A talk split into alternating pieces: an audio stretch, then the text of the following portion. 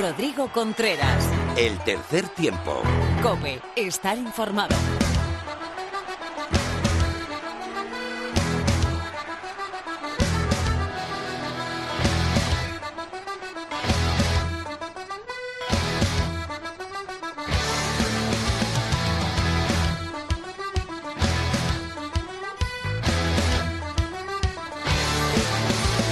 Hola, hola, ¿qué tal? Estás en el tercer tiempo, estás en la cadena COPE.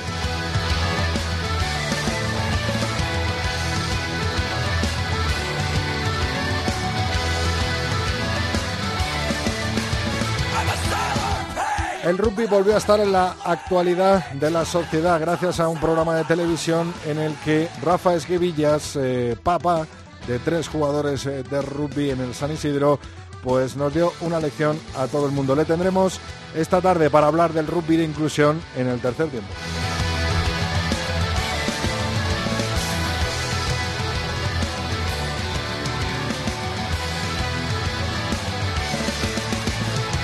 Preparamos con José Antonio Barrio Junque ese partido importante de las Leonas del 15 ante Rusia este fin de semana, semifinales de la Copa de Europa. También tendremos a Lorena López hablando de rugby femenino y haciéndonos el resumen de todo lo que ha pasado en esta última semana. La tertulia, Fermín de la Calle y Miguel Ángel Torres Teto desde COPE Valladolid serán los protagonistas. Mar Álvarez nos hablará de ese viento sufrido en el pasado partido contra Georgia en Tbilisi por el 15 del León. Y cerraremos el programa con el Simbin de Phil.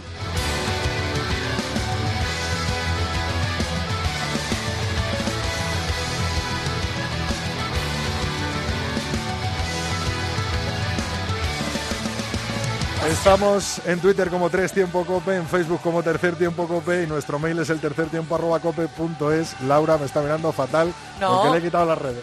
Me has quitado mi función en el programa, por favor. ¿Has visto cómo me acuerdo siempre? Muy bien, claro, si no lo tuvieras apuntado en el papel seguramente no te acordarías, o sea que no te tires el triple. Bueno, Laura Rubio Valladolid para analizarnos toda la actualidad del rugby masculino a continuación en el tercer tiempo. Víctor, empezamos cuando quieras.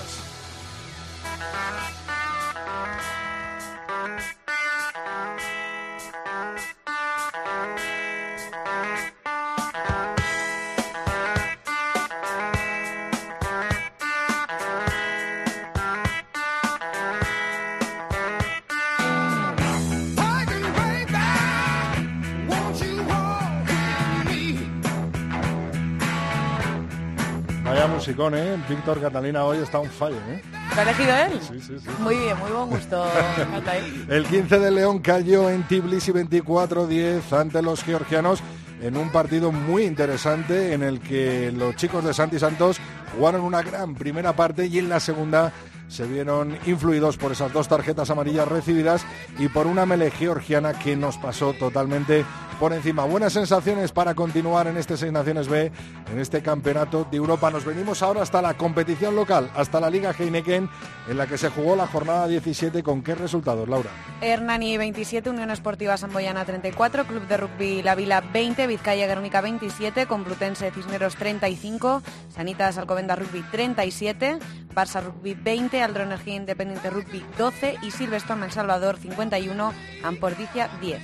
¿Cómo queda la clasificación tras estos resultados? Pues en primera posición el Silverstone El Salvador con 67 puntos, le sigue el Brack Quesos Entre Pinares con 66, tercero es Sanitas Alcobendas Rugby con 63, cuarto Ampordicia con 47, quinto Barça con 46, el sexto es la Unión Esportiva Samboyana con 45, séptimo Universidad de Burgos Colina Clinic con 44 puntos, le sigue el Aldro Energía Independiente Rugby Club con 38, ya en la parte baja de la tabla Complutense Cisneros es noveno con 29, 28 tiene el Hernani, el Club de Rugby La Vila 25 y cierra la tabla el Vizcaya Guernica con 19. Recordamos que hay dos partidos aplazados que son el Brack quesos entre Pinares contra el Ampordicia de esta jornada 17 y unas jornadas anteriores el Vizcaya Guernica contra el Complutense Cisneros. La jornada 18 se jugará este fin de semana. ¿Con qué emparejamientos, Laura? Unión Esportiva Samboyana contra Brack quesos entre Pinares, Vizcaya Guernica contra Hernani, Sanitas Alcobendas contra Club de Rugby La Vila, Aldro Energía Independiente de Rugby Club contra Complutense Cisneros, Ampordicia contra Barça y Silverstone El Salvador contra Universidad de Burgos Colina Clinic. Este último lo ofreceremos desde las cámaras, desde Teledeporte y desde el Pepe Rojo. Nos vamos ahora hasta Francia, al Top 14. Se disputó la jornada 16. ¿Cómo queda la clasificación tras esta jornada, Laura? En primera posición está el Toulouse con 58 puntos, segundo Clermont 56, tercero La Rochelle con 51 y en la parte baja de la tabla, en decimosegunda posición, Allen con 21, Grenoble en decimotercera con 20 puntos y decimocuarto el Perpiñán con 8. Segunda categoría del rugby francés, donde encontramos a muchos de nuestros leones. Jornada 22 se disputó, así está la clasificación a día de hoy. El Bayón es primero con 65 puntos, segundo Nevers con 64 y tercero Oyonnax con 61. En la parte baja de la tabla están en decimocuarta posición Bourg-en-Bresse con 38 puntos, decimoquinto Colomiers con 35 y decimosexto Massy con 22. Hasta Inglaterra nos vamos a por la Gallagher Premiership, jornada 13. ¿Cómo es la clasificación, Laura? En primera posición Saracens con 52 puntos, los mismos que Exeter Chiefs, segundo, tercero Harlequins con 38, y ya cierran la tabla el Bristol Bears, décimo con 25 puntos, en decimoprimera posición Worcester Warriors con 22 y decimosegundo el Newcastle Falcons. Acabamos nuestro repaso a la actualidad de las ligas europeas y las ligas españolas y del rugby masculino con la Guinness Pro 14, esa liga que incluye equipos de muchos diferentes países tras la disputa de la jornada 15 en la Conferencia A. ¿Cómo está la clasificación? En primera posición el Munster Rugby con 53 puntos, segundo Glasgow Warriors con 51 y tercero Connacht Rugby con 42. El último es el Zebre Rugby con 18 puntos. ¿En la Conferencia B? El Leinster Rugby 63 puntos primero, segundo Edinburgh Rugby con 41, igual que el Benetton Rugby que va tercero. Cierra la tabla el Isuzu Soccer Kings con 19. Hasta aquí nuestro repaso al rugby masculino y a las competiciones europeas. Tiempo ahora del rugby femenino con Lorena López.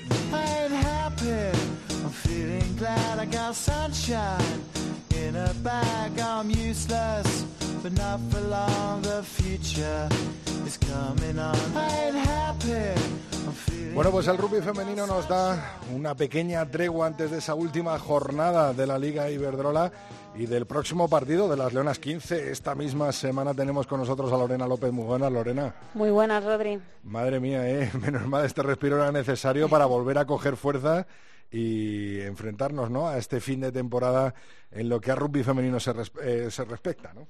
Sí, el parón está en la Liga Iberdrola, pero este fin de semana ya te digo, Rodri, que no vamos a tener tiempo para nada, porque es que esta semana las leonas, tanto de 15 como de 7, han acaparado gran parte de las plantillas de los principales equipos españoles.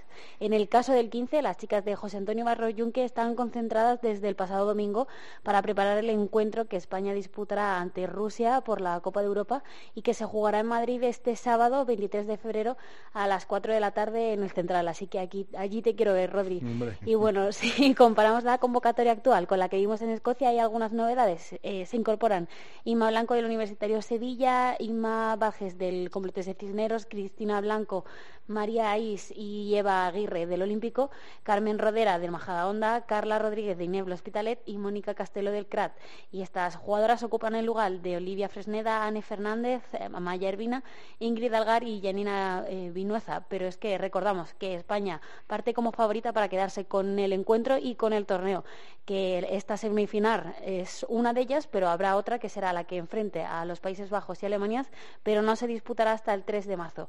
Pero bueno, estas son las chicas del 15, pero es que también están las leonas del 7 concentradas y lo llevan haciendo desde este lunes y su principal objetivo, ya te puedes hacer una idea cuál es, Rodríguez, es preparar al equipo de cara a la clasificación olímpica que probablemente afrontarán este verano. Y es que con Tokio en la mente, las jugadoras de Pedro Matías no solo seguirán ejercitándose, sino que además también van a disfrutar este fin de semana de un training camp con Irlanda y que al equipo al que se enfrentarán en diferentes partidos este fin de semana, que será también en Madrid, pero Rodri, no te puedo decir exactamente cuándo serán porque creo que no lo saben ni ellas. Vale. Así que, pero nada, están cerca del Central, así que al final, si es que hay que ir este fin de semana, sí, a apoyar a las leonas, sea de 7 o de 15. Que vaya con tiempo la gente, lo mismo se ve otro partidito de 7 contra Irlanda, ¿no? Oye, pues al solecito se está muy a gusto. Sí, sí, sí. Lo que sí que tengo que contarte es el proceso de clasificación del Olímpico, para los Juegos Olímpicos de Japón, que me he quedado ahí a medias, Rodri. Es que el proceso ya ha empezado con las World Series de esta temporada, las 2018 y 2019, que es que van a ser las cuatro primeras clasificadas en ese ranking las que van a tener un billete directo para los Juegos Olímpicos, pero además de ello, que es lo que se está gestando ahora un poco con la Rugby Europe, que aunque no ha dicho exactamente cómo va a ser, sí que ha dicho que va a haber una clasificación regional que se jugará el 13-14 de julio aproximadamente y que va a repartir una plaza directa para Tokio, para esa campeona, y otros dos pases para lo que es la segunda y el tercer clasificado para esa repesca mundial.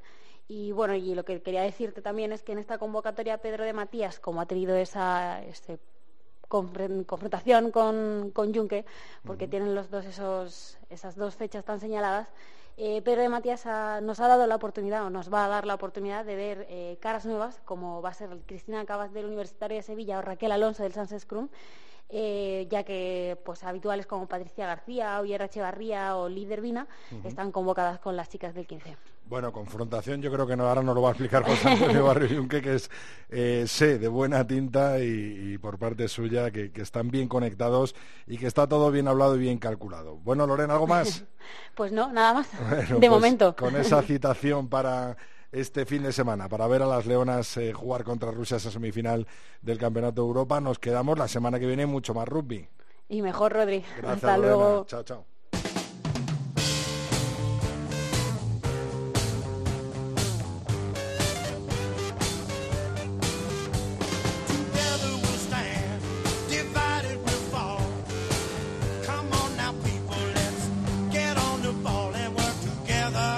Bueno, pues cada vez que se aproxima una gran cita de rugby femenino, como acostumbramos, tenemos en el tercer tiempo de la cadena COPE al seleccionador nacional de las Leonas del 15, José Antonio Barrio, muy buenas.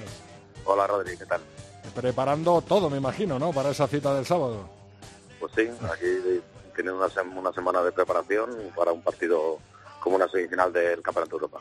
Lo hablaba antes con Lorena, estáis muy, pero que muy conectados, tanto Pedro como tú, ¿no?, para ver esa doble concentración, ¿no?, tanto del 7 como del 15, ¿no? Sí, no solo en esta, sino es un plan de toda la temporada y dónde poner los activos en cada momento, qué poder hacer, qué prioridad tenemos, que este año son la clasificación para los Juegos, y de momento, hasta que no tengamos dos listas de dos grupos diferenciados, creo que el éxito puede radicar en cómo podamos trabajar con diferentes jugadoras en diferentes objetivos. Cosa que te viene bien a ti también, ¿no? El ver nuevas caras, el ver chicas nuevas en este partido contra Rusia, en el que aparentemente somos favoritos, ¿no? Sí, por dos cosas además, y así lo hemos planteado, y creo que las jugadoras están concienciadas. Primero, por cuidar mucho las cargas de las jugadoras de 7 para que sigan trabajando en su objetivo prioritario de este año, y también para lograr una competitividad entre las propias jugadoras, en las cuales podamos estar viendo caras nuevas y que al final el puesto de cada puesto de la selección no sea para nadie, no sea fijo, y que entre ellas tengan una competitividad sana. Cada mes que pasa, cada año que pasa, te los ponen más difícil, ¿eh? Las chicas cada vez con más nivel, y eso queda demostrado en una Liga Iberdrola este año más potente que el anterior, ¿no? Pues sí, la verdad es que sí, y eso es un éxito de los clubes, de las federaciones territoriales, de todos un poco.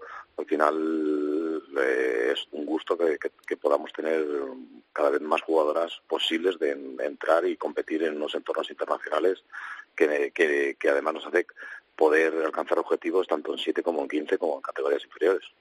José, de cara a este Campeonato de Europa, que vamos a vivir las semifinales este fin de semana y esperemos vivir la final y ganarla como el año pasado, ¿quién crees que va a plantear mayor resistencia? ¿Cuál crees de los tres equipos participantes, aparte de España, que nos puede poner en más aprietos?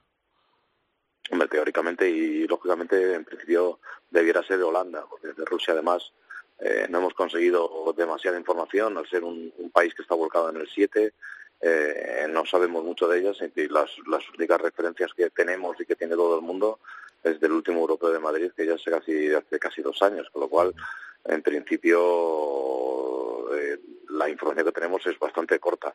Holanda sabemos que sí que está trabajando, que es al revés, que sí que al final, después de quedarse fuera de los 2 ciclos olímpicos, se está apostando más por el 15, y creemos que va a ser un rival complicado en esperemos en la final del Campeonato de Europa. Eso es, vamos, que final España-Holanda, esperemos, y que vuelva a ganar España. Te iba a preguntar, en partidos como este, que no tienes tanta información, José, sobre en este caso, las chicas rusas, un poco también durante el partido, como que es una prueba para ti, ¿no? Es decir, a ver cómo reacciona, a ver si están más potentes adelante, están más potentes atrás, tú eres conocedor de lo que tienes y sabiendo eso vas un poco tomando decisiones según va avanzando el partido, ¿no? Bueno, lo hemos planteado un poco con dos cosas, uno, intentando conocer la tipología de la jugadora rusa, que su máximo exponente es cuando juegan al 7 y bueno, intentando saber o intentando parar sus fortalezas a través de jugadoras fuertes físicamente, con mucha evasión y con un físico interesante, y también una prueba para nosotras. También creemos que de lo mejor que pasa con Escocia, aparte del resultado, creo que dimos un nivel de juego interesante y que fue comentado, con lo cual si nosotros mantenemos ese nivel de juego haremos que la gente le parezca atractivo venir a ver a las Leonas, y eso en algún momento, cuando nos juguemos la clasificación para la Copa del Mundo, vamos a necesitar que el público apriete y sea una jugadora más. Pues José, entre ese público seguro que estaremos nosotros apretando y apoyando a la selección, y sobre todo, bueno, pues dando voz también y dando presencia tanto al 15 como al 7 en este año importante, ¿no? Porque nos jugamos la clasificación para los Juegos Olímpicos, y por supuesto que el 15 tiene que seguir creciendo y tiene que seguir aportando nuevas chicas, nuevas caras que ya no sean referencia, ¿no?, del rugby femenino en España, no sea cada uno referencia del rugby femenino. Claro que sí, y sabemos que de vuestro apoyo, con vuestro apoyo de muchos más, contamos. Bueno, José, un abrazo, mucha suerte. Nos vemos a vosotros.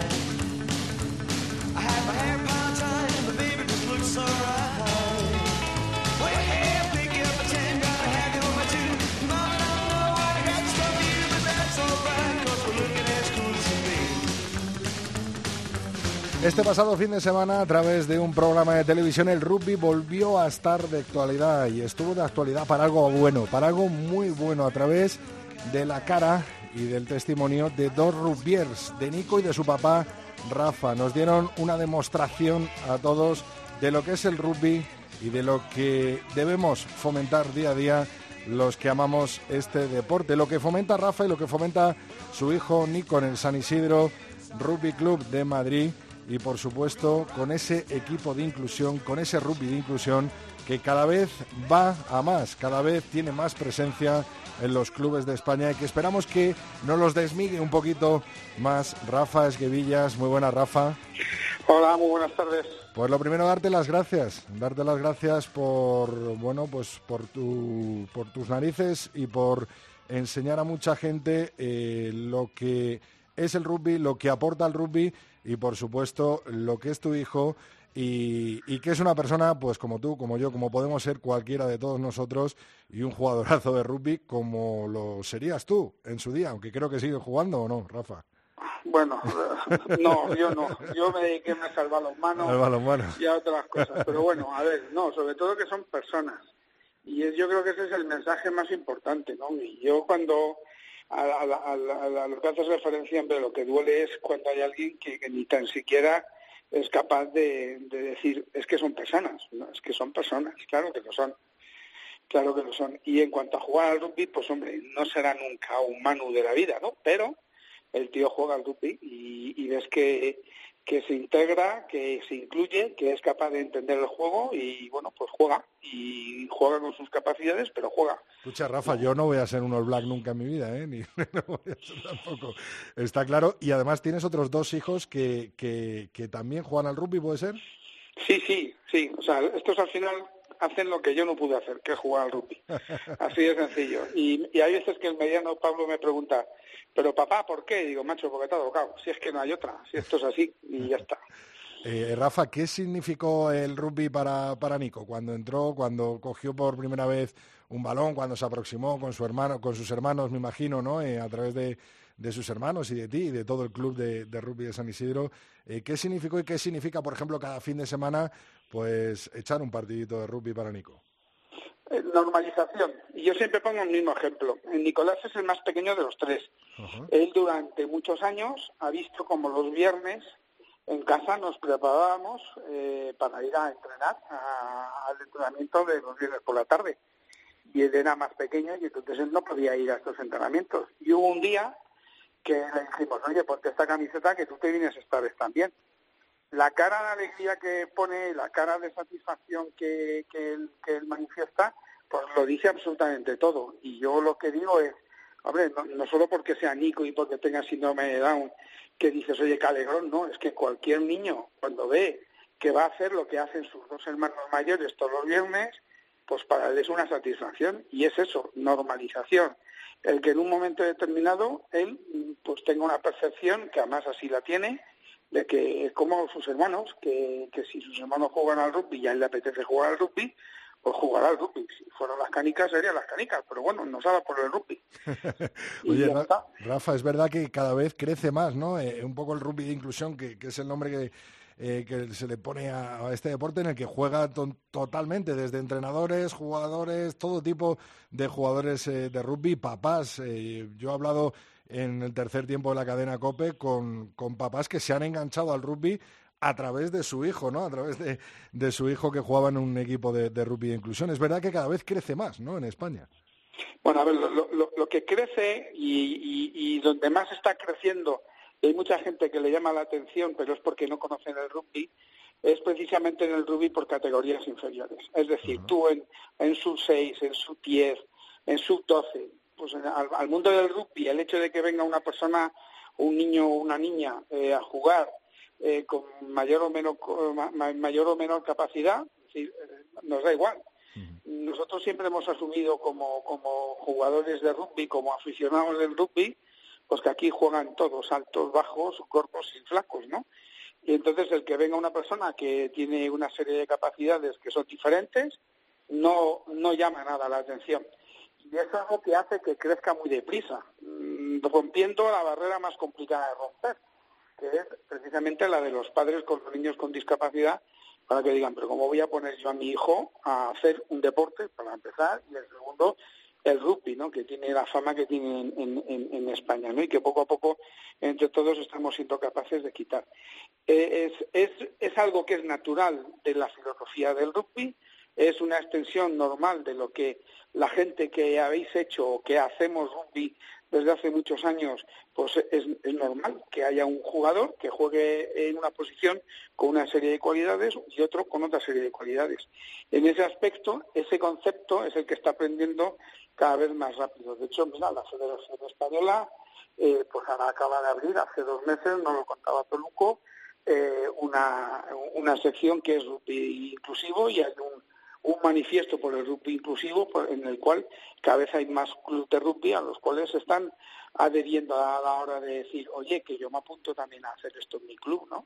Sí, qué bueno. Y además, demostrando un poco que el deporte del rugby está abierto a todo el mundo. Es verdad lo que decías tú, ¿no? Yo me acuerdo que decía, es que soy muy flaco para jugar al rugby, ¿no? O es que tal. No, o sea, cabe desde el más chiquitito, más flaco, a todo el mundo, a que tenga diferentes capacidades, ¿no? Y que tenga, cada uno con su persona, ¿no? Pero el rugby está claro que es un abanico muy, muy grande en el que cabe todo el mundo, y sobre todo me quedo con esa palabra que has dicho, Rafa, que es normalización, ¿no? Somos personas, ante todo, nos gusta el deporte, nos gusta irnos al tercer tiempo, a Pablo, a Nico, a ti, a mí y a todo el mundo. Me imagino que Nico, después de jugar un partido, cuando se tome una Coca-Cola con todos los del equipo, pues será feliz, ¿no? Igual que lo puede ser tú o yo, ¿no?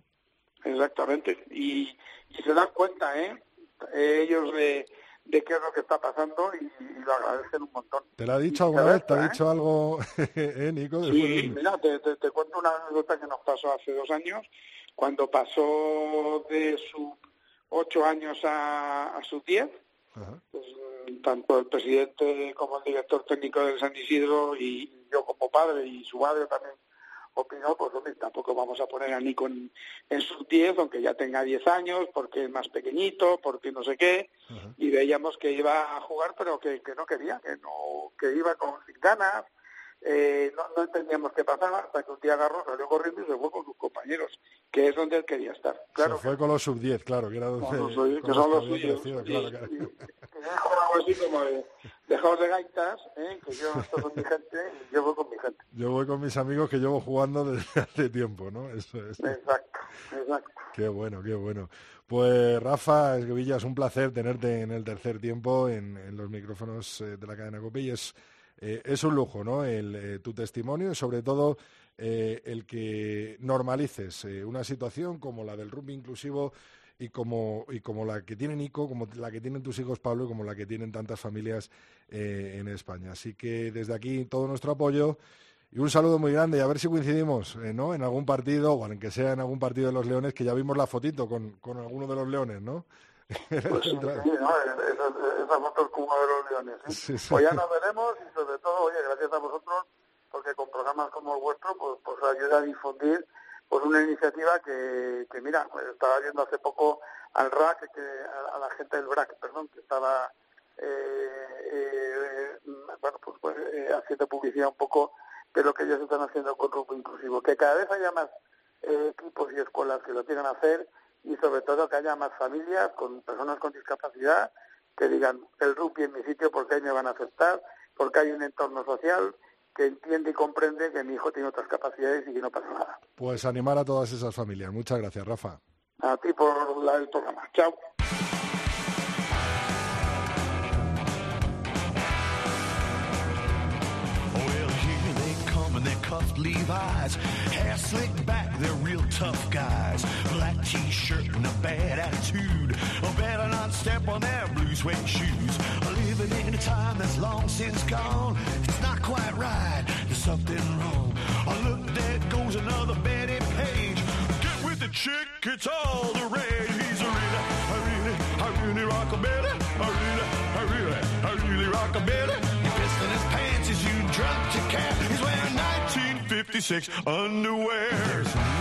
Bueno, pues tiempo para la tertulia Ritmo de Rockabilly. Por supuesto que tenemos con nosotros a uno de nuestros expertos, Fermín de la Calle. Muy buenas, compañero.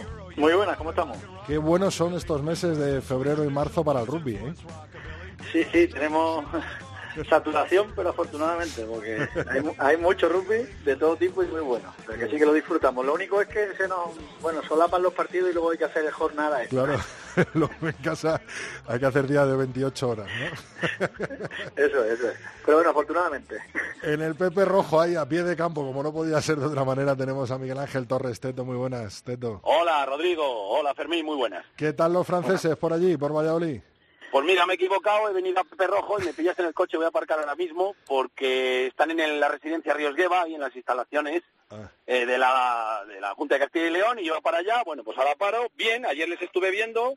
Reconocí inmediatamente al entrenador, a Fabrice Estebaner, que estuvo jugando aquí con Brief hace años, que metió una tremenda paliza al Chami en aquella época, pues porque el rugby francés ya era estratosférico, hace 10 años estoy hablando. Y bueno, los jugadores, por lo que les vi, el aspecto físico que tienen, y eso que son sub-20 de primer año, espectaculares. O sea, un tamaño, los angelitos, no te lo puedes imaginar, Rodrigo, parecían todos ya senior, pero de bien entrados en años. Bueno, vamos a meternos en harina. Parece que ese partido al final se aplazó, ¿no? Del quesos entre pinares. Teto, ¿tú pensabas que se iba a aplazar? Hombre, ¿y el Burgos? Te iba a decir que con la federación todo puede ocurrir. En este caso ha caído que sí, que le han dado la razón al Brack, pues bien. Si le hubieran dado la razón a Burgos, a Aparejadores de Burgos, que sabes que hicieron un recurso. Y bueno, a pesar de reconocer el presidente Iñaki Sicilia de que el quesos tenía su razón y que entendía los motivos por lo que lo había hecho, pero que a Burgos le venía fatal, hicieron un recurso, pues no se lo dieron a Burgos. El caso es que ahora se sienta otro precedente, y es que este partido tiene todos los visos de que no solo no se sabe cuándo se va a jugar, sino que parece que todo apunta a que se va a jugar después de acabada la competición regular. Que por cierto no es la primera vez que ocurre esto, que ya ha habido otra ocasión en la que un partido se ha jugado cuando había finalizado la liga, un partido aplazado. Además apunta a que se va a jugar un Viernes Santo. y un Viernes Santo en Castilla, Burgos, tierra de procesiones y todo esto, pues no sé cómo cuadrará.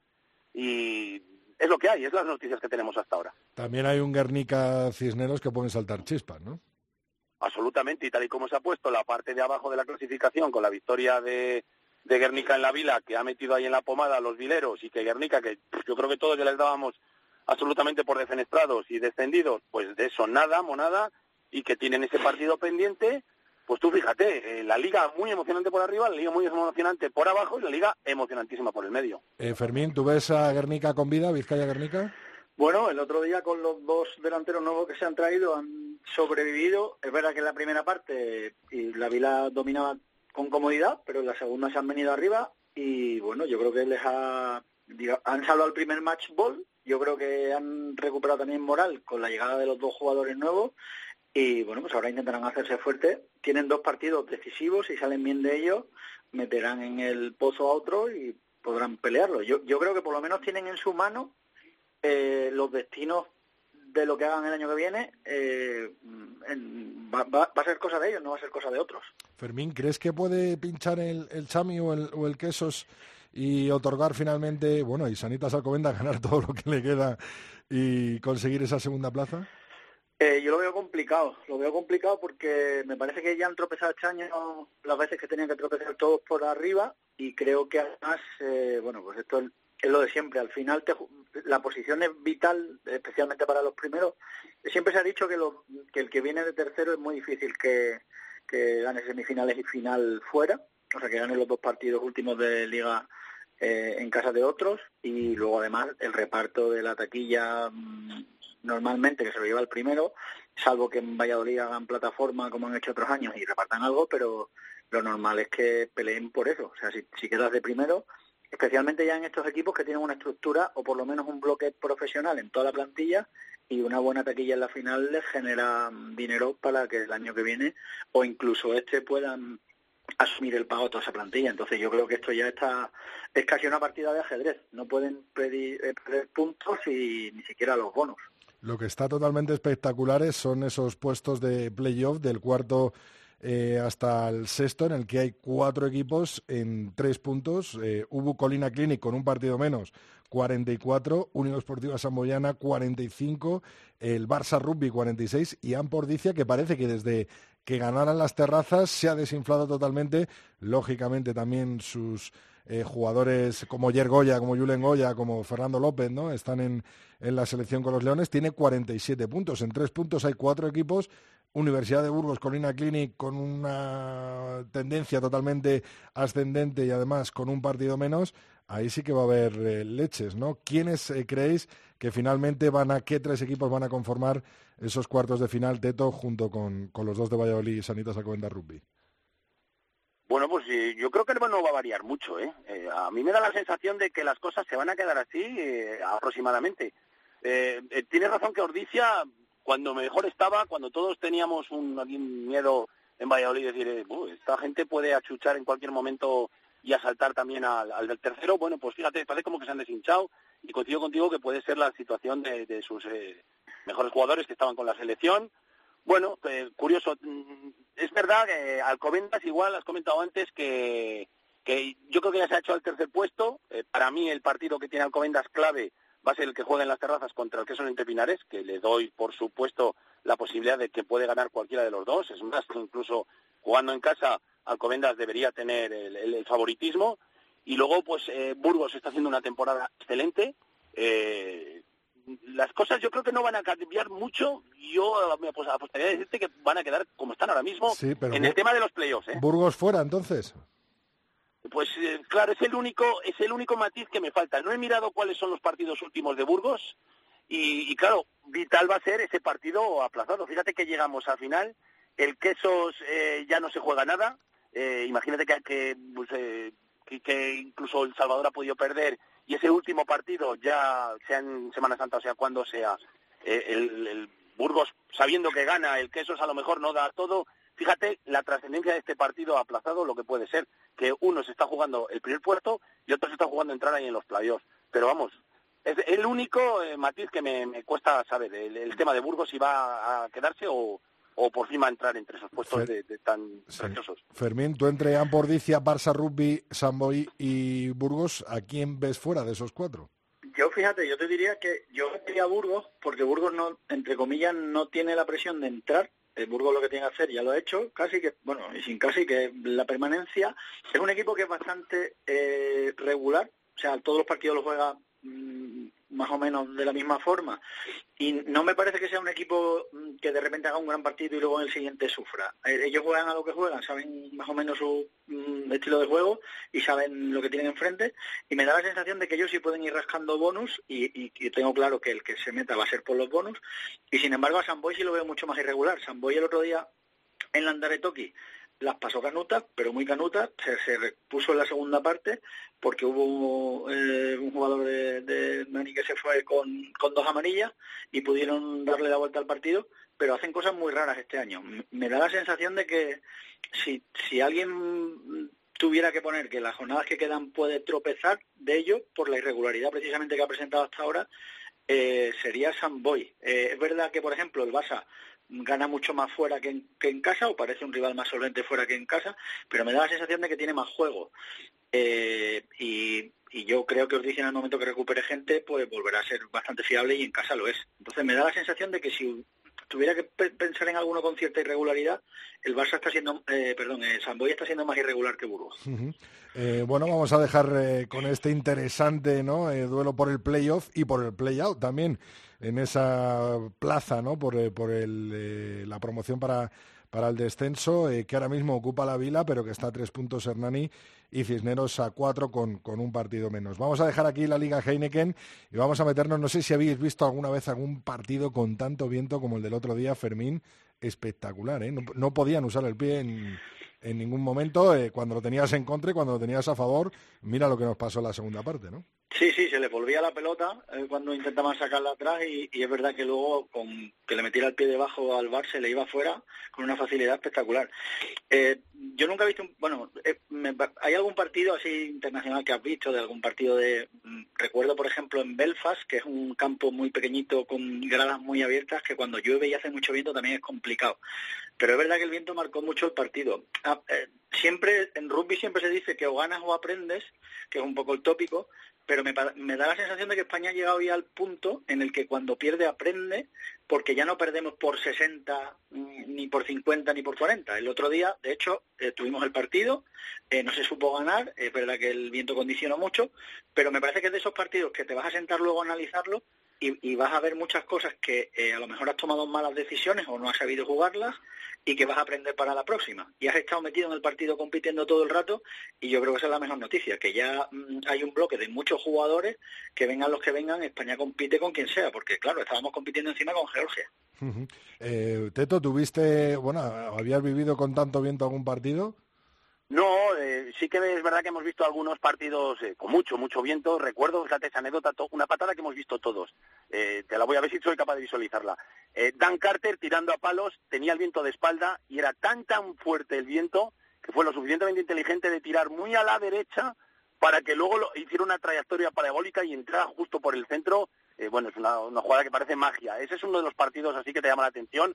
También se ha visto ocasiones en las que uno tira a palos y cuando parece que va a entrar perfectamente, justo cuando están en el aire y dentro de los palos entrando, le echa hacia atrás el balón. Bueno, son anécdotas, pero partidos así todo el rato con ese huracán. Fíjate la patada de Facundo Munilla, que ahí hay una... Sí. Se ha comentado ahí en las redes sociales, que dicen que es la segunda patada más larga de la historia en la que se han ganado metros, 99 metros. Desde su zona de marca, creo que desde la misma línea de marca, y salió prácticamente por el banderín, o sea, a 1 metro de la línea de marca contraria. Y además es que cuando botó por primera vez el balón, salió como una centella, porque es que era tal el viento que le impulsaba un montón. Y bueno, pues fíjate que a raíz de esa patadita, ensayazo de Oyer Goya, que lo celebró con su hermano, que encantado de la vida. Y mira, estaba oyendo a Fermín ahora, y respecto a esto que me estabas contando, acabamos de tener aquí en la emisora, en COPE Valladolid, a Santi Santos, y le ha preguntado mi compañero Juan Carlos Amón, uh-huh, a Santi, que si él estaba convencido de que se le podía meter mano a Georgia. Y Santi, que ya sabes que es una persona muy sincera y muy valiente también, dijo que él estaba convencido de que iban a ganar a Georgia. Incluso que a mediados de la primera parte estaba convencido que iban a ganar. Luego, bueno, pues las cosas se torcieron, las tarjetas, todas esas cosas, Pero fíjate lo que pensaba nuestro seleccionador, ¿eh? Veía capaz de meterle mano en Georgia a los lelos. Tras esa gran primera parte, yo creo que era un poco la sensación, ¿no?, que teníamos de decir, bueno, en la segunda vamos a por ellos con el viento a favor y vamos a meterles dentro de su 22. Lástima también esas dos tarjetas amarillas, tanto a Stephen Vance, ¿no?, como a Julen Goya, pero bueno, fue un partido en el que se deben aprender muchas cosas y que, por supuesto, nos deja muy buen sabor de boca, Fermín, para enfrentarnos a Rumanía, ¿no?, este fin de semana, ¿no?, el que viene. Creo que... A ver, Fermín, que te oímos muy mal. A ver, te decía que yo creo que tiene que ver más en el tema de las tarjetas un poco también con las ganas y la ansia en la segunda parte de refrendar el buen partido que hizo en la primera y a mí, lo dijo antes del partido de Rusia Santi, si ganamos a Rusia estoy seguro de que podemos ganar a Rumanía al 100%. Y bueno, venimos de ganar a Rumanía también por un resultado claro, yo creo, el año pasado. A mí me da la sensación de que ya todos los partidos que quedan son ganables todos. Después de demostrar que en Georgia estuvimos a punto de dar la sorpresa, a mí ya no me sorprendería y incluso no veo ni descabellado que nos pongan como favoritos jugando contra los rumanos. Pues yo tampoco lo vería muy descabellado. ¿Crees que le vamos a meter mano, Teto, a los rumanos ese 3 de marzo? Pues mira, te voy a ser sincero, sí. Hace 15 días coincidí yo en la tertulia con Felipe. Felipe era muy valiente, decía que estaba convencido que íbamos a ganar a los rusos. Yo recuerdo que dije que sí, que les íbamos a ganar, pero la verdad que lo dije con la boca pequeña. Yo decía, vamos a ganar, pero bueno, ya sabes. Y ganamos, sufrimos, pero ganamos, que era lo importante. Las declaraciones de Santi Santos están ahí, dijo eso. Él está convencido de que España puede quedar subcampeona. Con estos resultados puede quedar subcampeona de Europa sin ningún problema. Bueno, sin ningún problema no, hay que intentarlo, pero él cree que puede ser así. Y yo creo que Santi, desde luego, lo que va a hacer es plantear el partido en delantera. Sabe que la línea de 3/4 de los rumanos baja muchísimos enteros. El partido está adelante. Estoy convencido de que va a hacer cambios en la primera línea y en la segunda línea va a venir gente de muy potente y gente que lo ha estado haciendo bien. Bueno, es la suerte que tiene Santos, que tiene un grupo amplio de jugadores y salen unos, entran otros, vendrán veteranos y yo estoy convencido que ahí en Madrid se va a ganar y ganar dos veces seguidas a Rumanía, pues eso es muy, muy importante para el rugby español. Bueno, pues veremos a ver qué tal ese partido de los Leones contra Rumanía. De momento los dos primeros partidos, las dos primeras piedras de toque, bueno, pues con buen sabor de boca que nos ha dejado este renovado 15 del León, aunque haya nombres que sean muy, pero que muy conocidos para todo el mundo. Quería que me dejarais un apuntito de ese Gales-Inglaterra que vamos a vivir este fin de semana y de esa jornada 3 del Seis Naciones, en la que parece que la gente ya da por vencedor totalmente a Inglaterra, ¿no, Fermín?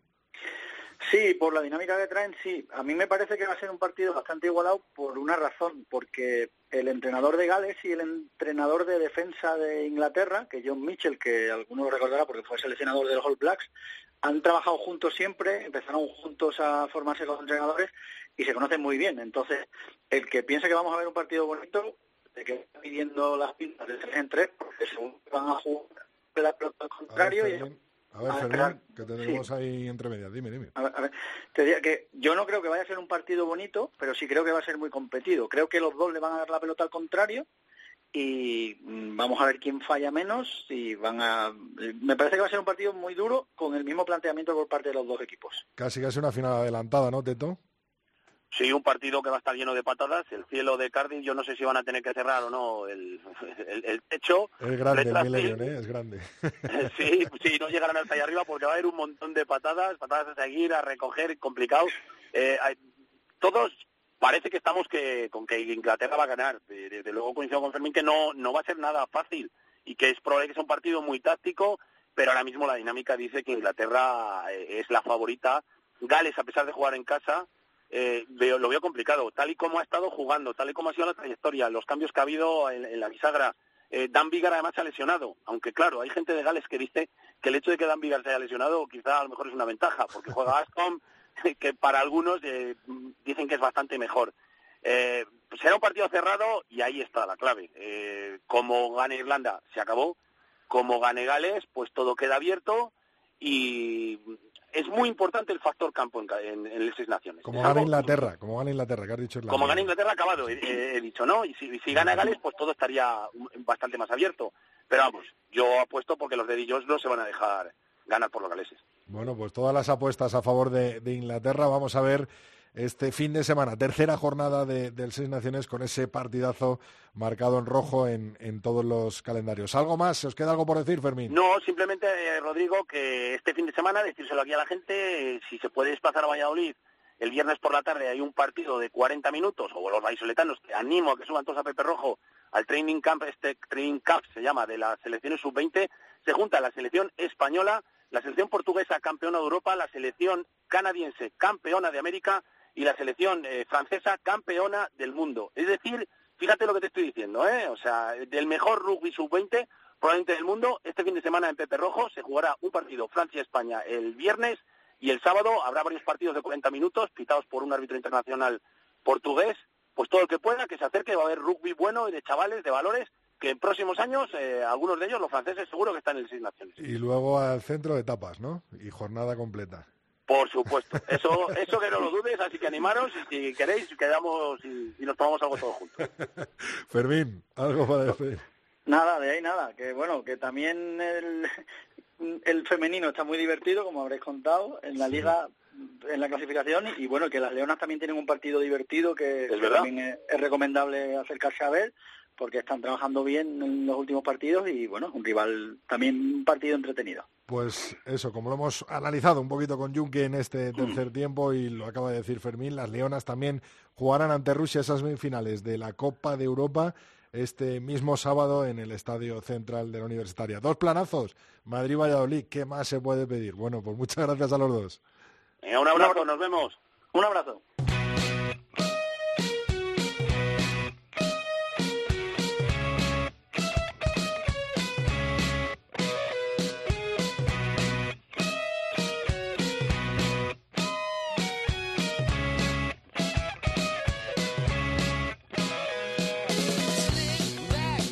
Pues ya de vuelta de Tbilisi, de ese partido de los Leones del 15 de León ante Georgia, tenemos con nosotros a Mar Álvarez. Muy buenas, Mar. Hola, Rodrigo, ¿qué tal? ¿A qué te agarraste para no salir volando el otro día? Sí, me da un poco de vergüenza, pero casi salgo volando. A Miguelón, aquí. Madre mía, qué viento, ¿eh? Sí, yo nunca, bueno, todo el mundo decía, ¿eh?, que nunca habían vivido algo así. Era tremendo. Realmente hubo un momento que yo creo que se plantearon parar el partido porque se movían los palos, se movía todo, pero bueno, sí, al final se jugó y obviamente tuvimos que cambiar todo lo que hacemos normalmente. O sea que era espectacular en la primera parte cómo no podíamos salir de dentro de nuestra 22 porque no podíamos patear, ¿no? Era, eso es, había que jugar con la delantera, había que hacer pick and goes, había que jugar a ras del rack porque era imposible patear porque se iba para atrás el balón. Bueno, lo vivimos con un, no sé si fue una patada de Rábago, ¿no?, que intentó despejar y ganó un metro. Atrás, sí. No ganó nada. Un metro para atrás, ¿no?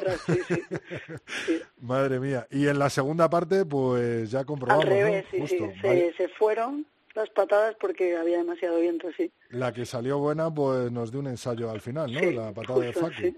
Vale.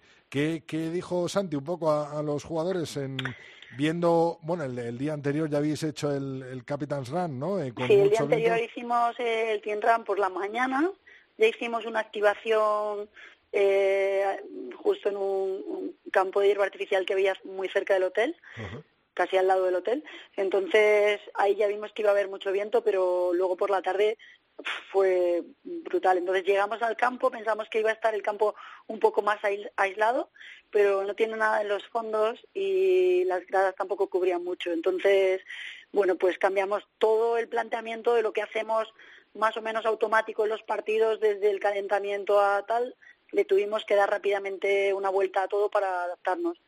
Entonces pasamos más tiempo en el vestuario. Toda la parte individual casi la hicimos en el vestuario, que había muy poco espacio porque solo había un gimnasio y lo tenía Georgia, que para eso era suyo. Y entonces redujimos mucho el calentamiento, hubo una parte así de desplazamientos, pusimos mucho más como mucho más foco en calentar bien los hombros, porque sabíamos que la primera parte teníamos el viento en contra y queríamos mantener la posesión, y eso nos iba a llevar a hacer mucho contacto, mucho tipo pick and go y todo eso. Entonces, bueno, pues tuvimos que variar completamente el calentamiento y prepararnos para hacer más contacto, menos desplazamientos, hacer cosas más unidos, más asociados, y volvimos antes al vestuario porque estábamos helados y continuamos calentando en el vestuario hasta la hora de la salida. ¿Qué temperatura hacía allí, Mar? Aparte del viento que ya vimos, ¿qué temperatura hacía? Lo que nos dijeron es que había una sensación térmica de menos 7 grados. Madre mía, madre mía. Sí. Madre mía. Hacía muchísimo frío. Sí. Joder, madre mía. Vaya condiciones climatológicas el pasado fin de semana ante Georgia. Bueno, buenas sensaciones, buen sabor de boca para enfrentarnos a Rumanía, ¿no? Estuvo una cosa muy bien como equipo, es que, bueno, teníamos estas condiciones. Rápidamente Santi dijo, hay que cambiar todo lo que hemos trabajado para este partido, hay que hacer un planteamiento diferente, lo vamos a hacer como un ejemplo en el calentamiento, y el equipo reaccionó muy bien. Y todo lo que estuvimos diciendo, pues 15 minutos antes del partido, pues estuvo saliendo, bueno, que los jugadores lo veían que era lo que había que hacer, y la verdad, muy bien, sí. Ajá. Bueno, pues nada, pues vamos con grandes expectativas a ese 3 de marzo en el Estadio Complutense, en el Estadio Nacional Complutense de Madrid, en el Estadio Central Complutense, ante Rumanía, un partido que va a ser duro, pero que confiamos en ganar, ¿no, Mar? Bueno, es un partido difícil y también muy emotivo por, bueno, un montón de cosas, así que espero que sí, que saquemos lo mejor del equipo. ¿Os volvéis a concentrar este domingo o el lunes? Nos volvemos a concentrar el lunes en Madrid. Vale, pues nada, estaremos todos detrás la semana que viene y por supuesto que llamándote, Mar, el martes que viene desde el tercer tiempo para que nos cuentes qué tal esa preparación para el partido de Rumanía. Muchas gracias, Mar. Perfecto, nos hablamos el martes.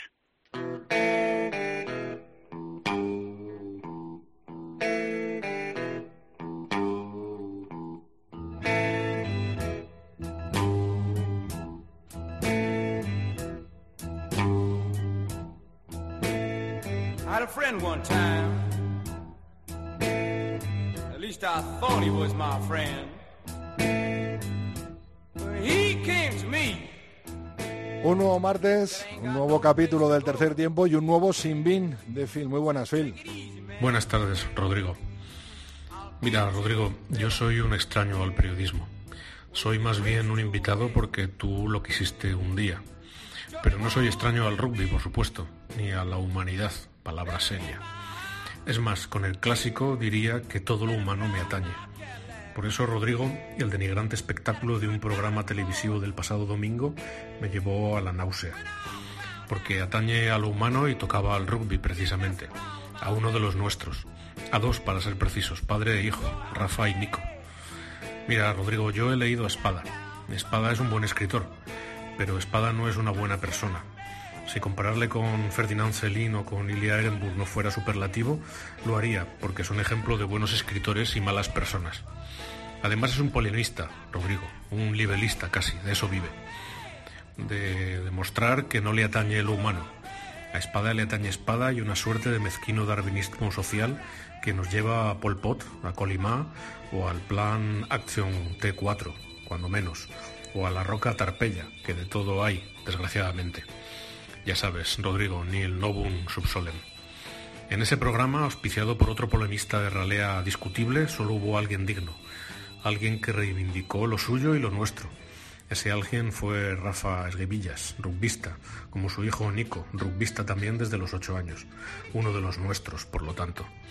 Rafa se reivindicó a su hijo, reivindicó a los que son como él, que no son distintos de nosotros, que somos nosotros, pero con capacidades distintas, y reivindicándose a él y a Nico, a los Nicos, a nuestro rugby, al de todos, aquel en el que caben todos, el más genuino, nos dijo que hay esperanza, que hay bondad y que hay amor para dar carpetazo, para dejar de lado a esa caterva de pagados de sí para los que el fin justifica los medios, para esos que harían invivible el mundo para los diferentes, cuando al final, Rodrigo, todos somos diferentes y por eso, Rodrigo, cabemos en este nuestro rugby.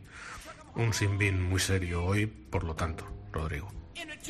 Bueno, pues es la opinión de José Alberto Molina, es el sinbin de Phil en el tercer tiempo.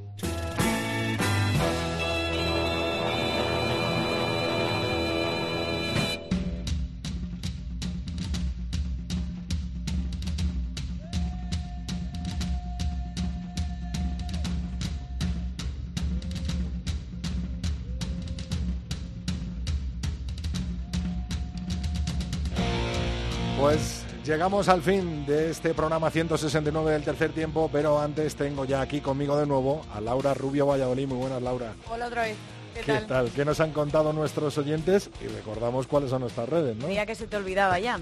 Estamos en Twitter en @3tiempocope con número, en facebook.com/tercertiempocope y nuestro email es eltercertiempo@cope.es. Ahora sí los mensajes. Y ahora sí, sobre todo esta semana se han centrado mucho en felicitarnos por el Día Mundial de la Radio. Ah, mira qué bien. Sí, que fue el 13 de febrero. Mira, Rubia de Aragón nos dice: enhorabuena por todo el trabajo que habéis venido haciendo, un periodismo deportivo de calidad, centrado en lo que nos apasiona a todos y trayendo la información más importante del rugby a todos los niveles. Gracias a ti, Rodri, a todo el equipo del tercer tiempo.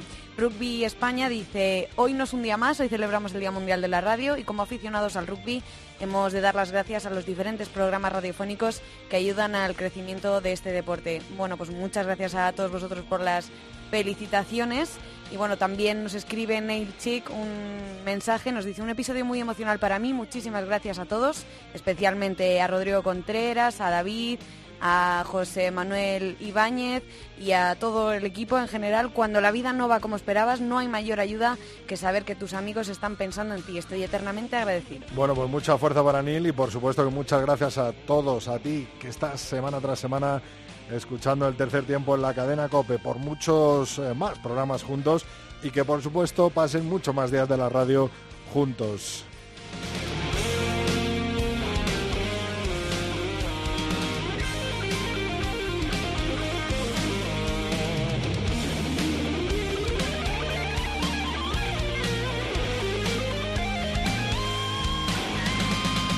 Hasta aquí llega este capítulo 169 del tercer tiempo en la cadena COPE. Te espero el martes que viene con mucho más rugby, mucho más oval en tu melé radiofónica preferida, la del tercer tiempo de la cadena COPE.